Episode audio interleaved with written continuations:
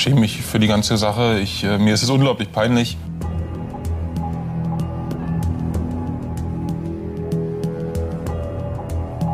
Hier haben wir äh, einen geständigen Täter.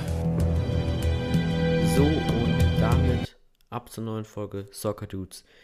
Ja, heute besprechen wir, wie ihr wahrscheinlich jetzt schon gehört habt, Probleme im Fußball. Es wird mega, mega spannend. Wir besprechen super, super viele Probleme. Und ja, wir haben auch ein paar Special Guests.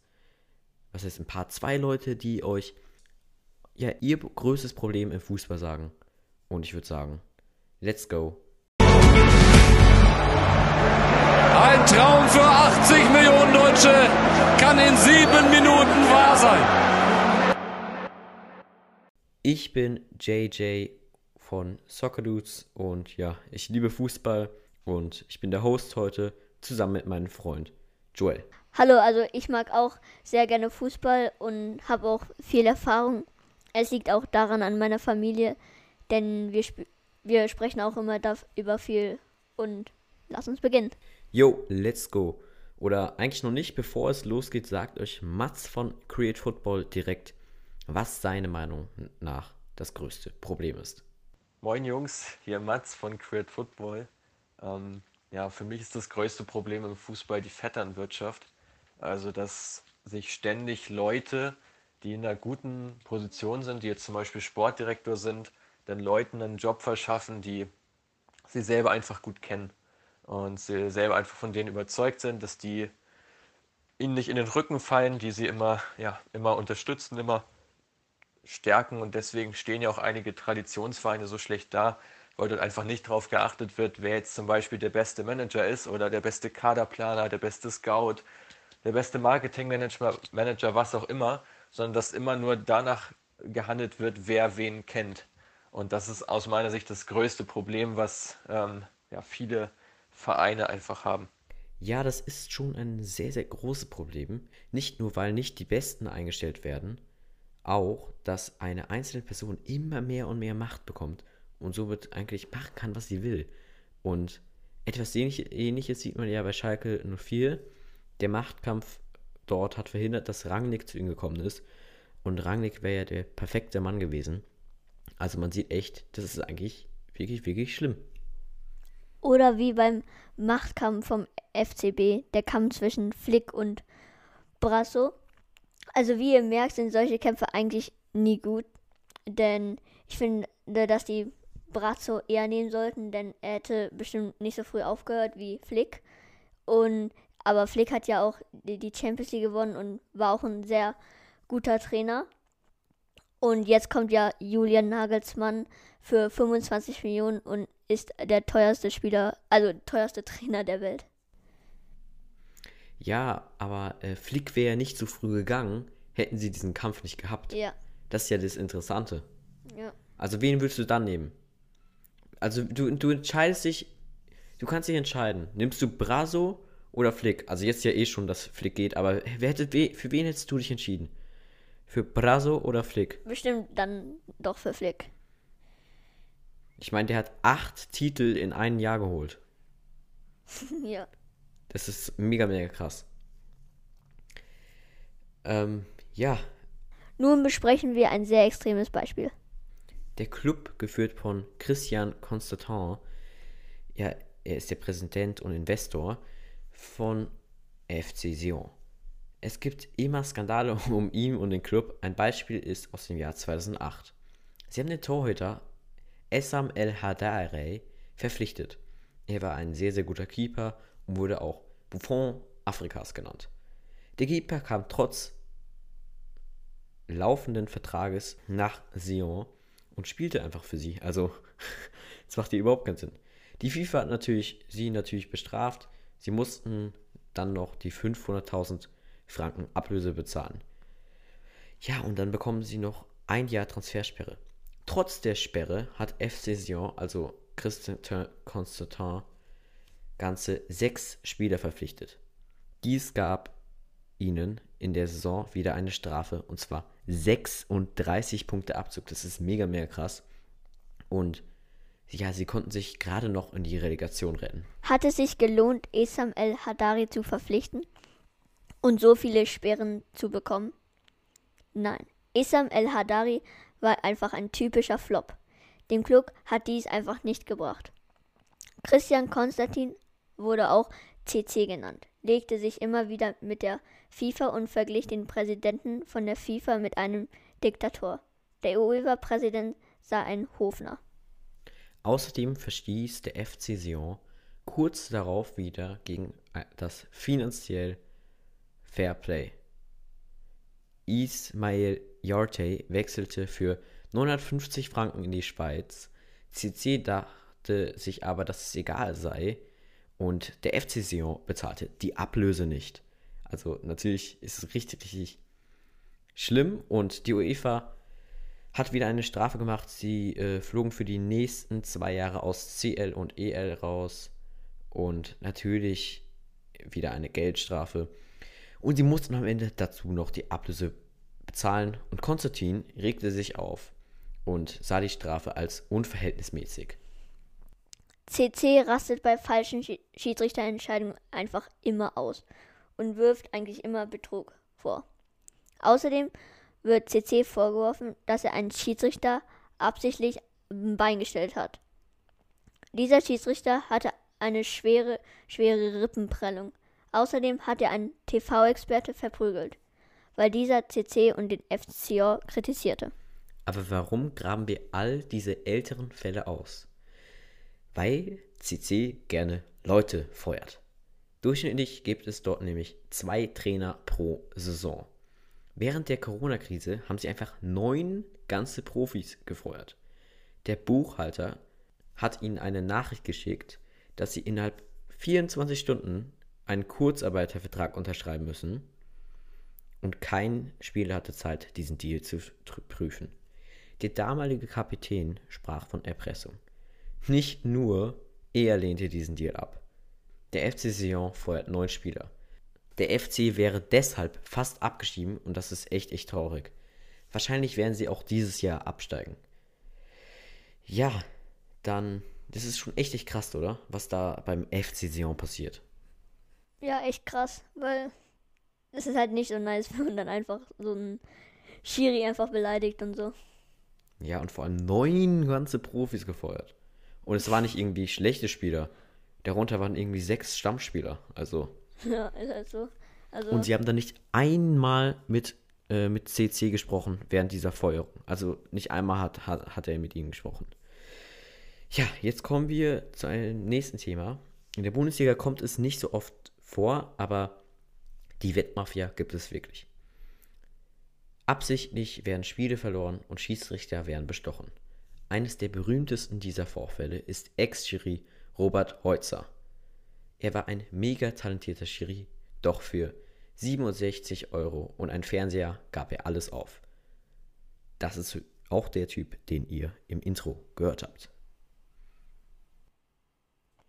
Der heute 40-Jährige hat Mitte der 2000er Jahre Spiele in der zweiten Bundesliga, Regionalliga und im DFB-Pokal mit Absicht verpfiffen.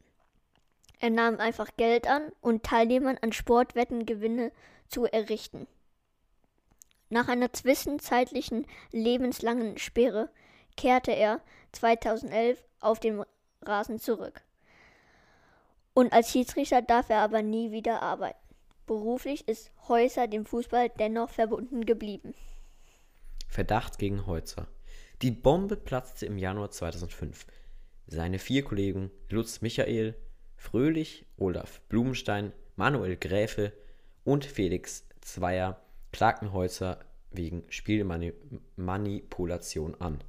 Er trat zurück, bestritt jedoch zunächst alle Vorwürfe. Am 27. Januar 2005 dann gab Holzer alles zu und packte über weitere Beteiligte aus. Er brachte damit einen der größten Skandale der deutschen Fußballgeschichte. Der Hamburger SV war im DFB-Pokal direkt von Häusers falschen Pfiffen betroffen.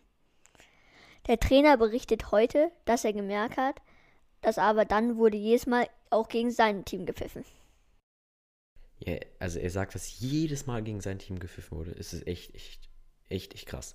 Die DFB sperrt Holzer lebenslang, wie gesagt. Im November 2005 verurteilt das Gericht ihn zu einer Haftstrafe von zwei Jahren und fünf Monaten ohne Bewährung wegen Beihilfe zum Betrug. Nicht genug, der DFB wollte 1,8 Millionen als Schadensersatz. Später einigten sich aber beide, dass Holzer nur 126.000 Euro an soziale Zwecke abbezahlt und der DFB seine Ansprüche nicht geltend macht. Vor allem habe ich gelernt, dass Geld in vielen Sachen nicht immer das Wichtige ist, sagte Häuser. Im Laufe seines Gerichtsprozesses, er konnte das immer noch nicht nachvollziehen, konnte Tatsächlich war der junge Mann zum Zeitpunkt der Verführung auf einem außergewöhnlichen guten Weg. Schon 2002 wurde er damals gerade 23 Jahre. DVB-Schiedsrichter ein Jahr später pfiff er schon in der zweiten Liga und im DFB-Pokal. Für 67.000 Euro und einen Plasmafernseher, die Holzer für seine Verpfiffene von seinen Wettfreunden erhielt, setzte er alles aufs Spiel. Nach Verbußung seiner Haftstrafe versuchte Holzer sein Fehlverhalten ein Stück wieder gut zu machen. 2011 entschuldigt er sich beim DFB-Präsidenten Theo Zwanziger. Mittlerweile hat sich Häuser beruflich wieder aus dem Sport verabschiedet. Seit 2007 arbeitet, bei, arbeitet er bei der Idealo Internet GmbH. Bevor wir Ja, also das mit Holzer ist schon echt, echt krass, oder? ja, finde ich schon. Also einfach zu krass. Was da passiert ist. Man kann sich das einfach gar Also- nicht vorstellen. Ja. Okay, jetzt sag mir mal, was du sagen wolltest. Sorry, dass ich Alles gut. unterbrochen habe. Bevor wir jetzt um unseren nächsten Thema kommen, sagt euch der Admin von der Instagram-Seite vflbochum.aktuell, was er das größte Problem in Fußball findet. Hallo, ich bin der Admin von VfL Bochum aktuell auf Instagram und ich beziehe mich auf die größten Probleme im Fußball und beziehe mich dabei äh, auf den deutschen Fußball.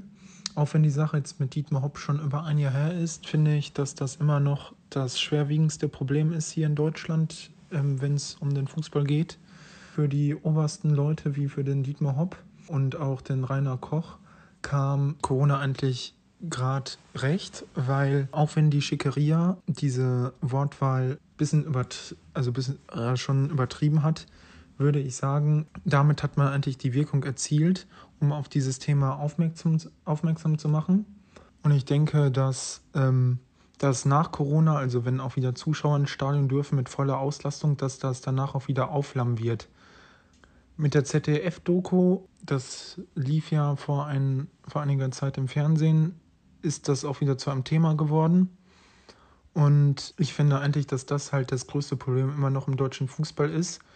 Durch Corona ist das halt ein bisschen verschwunden, so das Thema von der Bildfläche, von der Bildfläche, aber man sollte das, glaube ich, nicht außer Acht lassen. Und man muss halt einfach mal hoffen, dass die ähm, Fans generell im deutschen Fußball mehr Mitspracherecht erhalten, sonst werden sich auch durch Corona immer mehr Fans vom Fußball abwenden. Und das ist eigentlich das Schlimmste, was uns passieren kann. Der Hass gegen Dietmar Hopp beschäftigt die Bundesliga nicht erst seit Samstag, sondern bereits seit die TSG Hoffenheim 2007 zum ersten Mal in der Bundesliga auftauche, auftauchte. Hopp hatte als Geldgeber maßgeblich dazu beigetragen, dass die TSG den Sprung von der Kreisliga in die Bundesliga schaffte. Ihm wurde dabei vorgeworfen, die in der Bundesliga bestehende 50 plus 1 minus Regel, die bestehende 50 plus 1 Regel, die den Einfluss von Investoren und anderen Geldgebern genau regelt, zu untergraben. Deshalb wurde Dietmar Hopp früh angefeindet, auch von Konkurrenten. Der damalige Mainz-Manager Christian Heidel merkte in der ersten Bundesliga-Saison der Hoffenheider an, es sei schade, dass so eine Mannschaft einen der 36 Plätze im Profifußball wegnehme. Schon in der ersten Bundesliga-Saison der TSG Hoffenheim 2007-2008, wo wir noch nicht geworden sind, sah sich Dietmar Hopp deshalb heftigen Angriffen ausgesetzt. Unter anderem durch beleidigende Fängesänge und Plakate. Berühmt, berühmt wurde ein Banner, das ein Konterfrei von Dietmar Hopp in ein Fadenkreuz zeigte. Dazu stand die Unterschrift Hasta la Vista, äh, Hopp, also ist in Deutsch auf Wiedersehen, Hopp. Der, T der TSG-Finanzier stellte wegen des Plakates einen BVB-Fans Strafanzeige nahm, diese aber zurück, nachdem der Mann sich bei ihm entschuldigte. Derartige Vorfälle waren auch in folgenden Jahren immer wieder zu beobachten. Die gegenseitige Verachtung schlug immer wieder in Hass um, wenn es, wenn es zu Duellen zwischen dem BVB und der TSG Hoffenheim kam. Bei fast jedem zweiten Wiedersehen war in der Fankurve beleidigende Banner gegen Dietmar Hopp zu sehen. Also eigentlich schon bei jedem. Hopp antwortete meistens mit Anzeigen, was den Konflikt wiederum befeuerte und Anfang 2020 letztlich in einem zweijährigen Stadionverbot für BVB-Fans in Hoffenheim gipfelte. Die Anhänger der Borussia waren aufgrund von früher Vorfällen bereits auf Bewährung unterwegs. Nachdem es Ende 2019 zu Drohungen an Dietmar Hopp gekommen war, griff der DFB hart durch und sprach eine Kollektivstrafe gegen die gesamte Anhängerschaft der Borussia aus. Eine Form der Bestrafung, die man eigentlich ausgesetzt hatte. Also es ist schon echt, echt krass, was da passiert ist und echt, echt traurig. Ähm, ja. Ich habe ja auch. ja, also ich habe das Spiel ich hab ja geschaut. Das, ja. Ja, ich auch. Und äh, das war schon echt krass und also wir haben es eigentlich fast sozusagen live auf TV gesehen, also im Fernseher. Und ja, und dann haben wir auch noch die Spieler und so noch alles gezeigt und mit dem Ball gespielt, gepasst und ja, so also lange sie warten. Echt, echt und haben krass, auch gezeigt, was da passiert dass ist. es nicht gut ist. Also einfach echt krass. Ja. Diese Kollektivstrafe gegen die Fans des BVB zog nun erneut Reaktionen nach sich. Zunächst von den Fans von Borussia Mönchengladbach einen der größten Traditionsvereine der Bundesliga. Beim Spiel von Gladbach gegen TSG Hoffenheim provozierten die Borussen-Fans mit Bannern gegen die Strafe und Dietmar Hopp, der wieder im Fadenkreuz gezeigt wurde. Eine Woche später war der große Knall, der die Bundesliga nachhaltig beschäftigt wird. Beim Spiel der TSG Hoffenheim und den FC Bayern stand es 0 zu 6 zeigen die Fans ein beleidigendes Plakat gegen Dietmar Hopp. Der Augenblicke zuvor auch beim BVB-Spiel gegen Freiburg erneut Thema war. Dem Thema dem DFB wurde wegen der Aussetzung der Kollektivstrafen im Fall Hopp aus dem Wortbruch vorgeworfen. Internationale Pressestimme zum Hopp erklärt. Spielabbruch wäre richtig gewesen.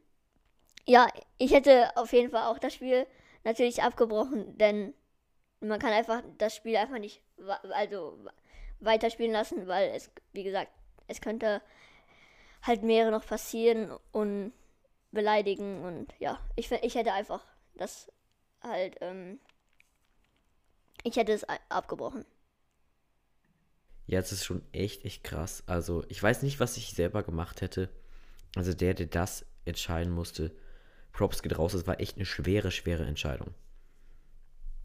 Der Hass auf Hopp begründet sich, auf, begründet sich auch in der mangelnden Gesprächsbereitschaft des 79-Jährigen, der offenbar nicht verstehen will, warum er polarisiert wird. Wenn ich nur im entferntesten wüsste, was diese Idioten von mir wollen, dann würde es mir leichter fallen, das zu verstehen sagte Hopp nach den Vorfällen beim Bayern-Spiel. Auf Gespräche mit der Gegenseite wolle er, wolle er sich deshalb gar nicht erst einlassen. Das ist sinnlos. Die Menschen leben in einer ganz anderen Welt, wurde der Mäzen von Sport 1 zitiert. Mit denen will ich, mit denen will und kann ich gar nicht reden. Ich wusste gar nicht, was ich, ich wüsste gar nicht, was ich denen sagen soll. Es ist, wie gesagt, mega, mega krass, was da alles abgegangen ja. ist. Und ja, meine, also wir kommen jetzt gleich nochmal zum letzten Thema. Und bitte, bitte schreibt, äh, also wir, wir können auch gerne eine Insta-Abstimmung machen. Was, Was oder war- schreibt uns einfach, was findet ihr, was das ist das Ja, ja, größte das- Problem im ja. Fußball? Und was hättet ihr in dieser Situation gemacht? Es ist nämlich eine mega, mega krasse Situation. Äh, er wird beleidigt. Man, also, die Beleidigungen sind natürlich nicht zu Recht, aber findet ihr schlimm, was Hopp gemacht hat oder nicht? Das würde mich echt interessieren, weil, ja, also es ist echt, echt spannend, wie, was andere Leute dazu denken. Ja. Ja, dann kommen wir jetzt natürlich zum Thema, was gerade alle po polarisiert, und zwar Super League. Ja, wie alles mitbekommen haben, haben zwölf Clubs eine Super League gegründet. Mehr Geld für die Clubs, mehr Vermarktung und mehr Topspiele. Also ich kenne fast, keine Person, denen das gefallen hat. Also und der Druck auf die Clubs war so groß, dass jetzt fast alle einen Rückzieher machte. Aber die Super League ist noch nicht wirklich vom Tisch. Es gab schon oft Probleme mit Topclubs und der UEFA. Immer wieder drohten Topclubs mit einer Super League. Jedes Mal beschloss die UEFA einen Kompromiss. Aber letzte Woche wurde es ernst. Zwölf Clubs haben den Vertrag unterschrieben. Die zwölf Clubs hätten zusammen insgesamt 3,5 Millionen Euro bekommen, nur weil sie die Liga gegründet hätten. Acht dieser Clubs haben sogar einen Investor und dieser will natürlich Geld verdienen. Die restlichen vier Clubs sind einfach Clubs, die kurz vor der Pleite stehen. Ja, also ich finde das ja nicht so gut, wenn die halt, wie gesagt, Super League nicht äh, gegründet haben, weil das macht halt, wie gesagt, Fußball kaputt. Ha haben wir ja auch letztes Mal ähm, schon gesagt. In der letzten Folge könnt ihr auch noch mal reinhören. Und äh, ja, es macht halt einfach das ganze Spaß in Fußball kaputt. Und ja, ich, ich, es wär, ich wär, also ich finde das dann nicht so nice, wenn dann so komplett andere Teams gegeneinander spielen. Ja, und ja, außerdem gäbe es ja viel mehr Belastung. Also die wollen dann Samstag, Sonntags Ligaspiele, also normale Liga, und dann in der Woche wollten sie dann diese Super League-Spiele haben. Und Topspiele wären ja gar nichts mehr Besonderes, oder? Ich meine, es gibt ja sechsmal im Jahr dann äh, El Clasico. Oder neunmal sogar. Keine Ahnung, schreibt's bitte mir. Ich, ich bin nicht in Mathe. Die Verletzungsgefahr wäre durch die Belastung riesig. Sie bräuchten eigentlich einen ganzen zweiten Kader. Und dann gibt es noch ein Problem. Die Gründerclubs sind automatisch qualifiziert. Sie bekommen jedes Jahr viel Geld, egal wie sie spielen. Das hilft vor allem, wer weiß es nicht. Sie sind alle schuld. Arsenal. nee, jetzt ernsthaft. Wer ist daran schuld? Juan Bernhard. Die nationalen Ligen wären komplett unrelevant und unattraktiv. Also sag nochmal, was ist deine Meinung? Wenn jetzt die Super League immer noch kommen würde, was würdest du dann machen? Denn es heißt ja so, durch die Verträge müssen sie es machen. Was würdest du machen? Ich würde auf jeden Fall, ich würde auf jeden Fall, dass Super League auf jeden Fall nicht natürlich kommt, also habe ich ja schon gesagt, aber ähm, wenn, wenn es dann kommt, dann, keine Ahnung, dann finde ich es halt einfach echt schade, weil, wie gesagt, dann ist es einfach viel zu viel Be- Belastung, wie du halt schon gesagt hast, und ähm, es macht dann halt einfach keinen richtigen Spaß mehr, weil in Champions League freut man sich halt immer, wenn mal, keine Ahnung, Real Madrid gegen Chelsea spielt oder so. Und, und wenn dann Super League kommt, dann kann es sein, dass es halt mehrere Mal kommt. Ja, aber ab 2024 ist ja die Champions League, ist ja, die Champions League Reform wird ja eigentlich genauso wie die Super League. Natürlich, die Clubs müssen sich auch qualifizieren und so und so, aber die haben wieder einen Kompromiss gemacht und es ist nicht so gut. Also die Reform, mal schauen, ob die noch so krass wird, wie es jetzt ist. Aber man muss echt sagen, die Champions League kann einfach nicht ersetzt werden. Es ist einfach so. Und außerdem noch was zur Champions League. Juventus holt immer wieder und wieder keine Punkte. Es könnte sein, dass wir nächstes Jahr Ronaldo in der Europa League sehen. Was würdest du sagen, wenn Ronaldo in der Europa League spielt? Keine Ahnung. Dann, dann, das wäre dann so lustig. Dann spielen sie ja auch noch gegen, dann spielen sie auch vielleicht gegen Leverkusen.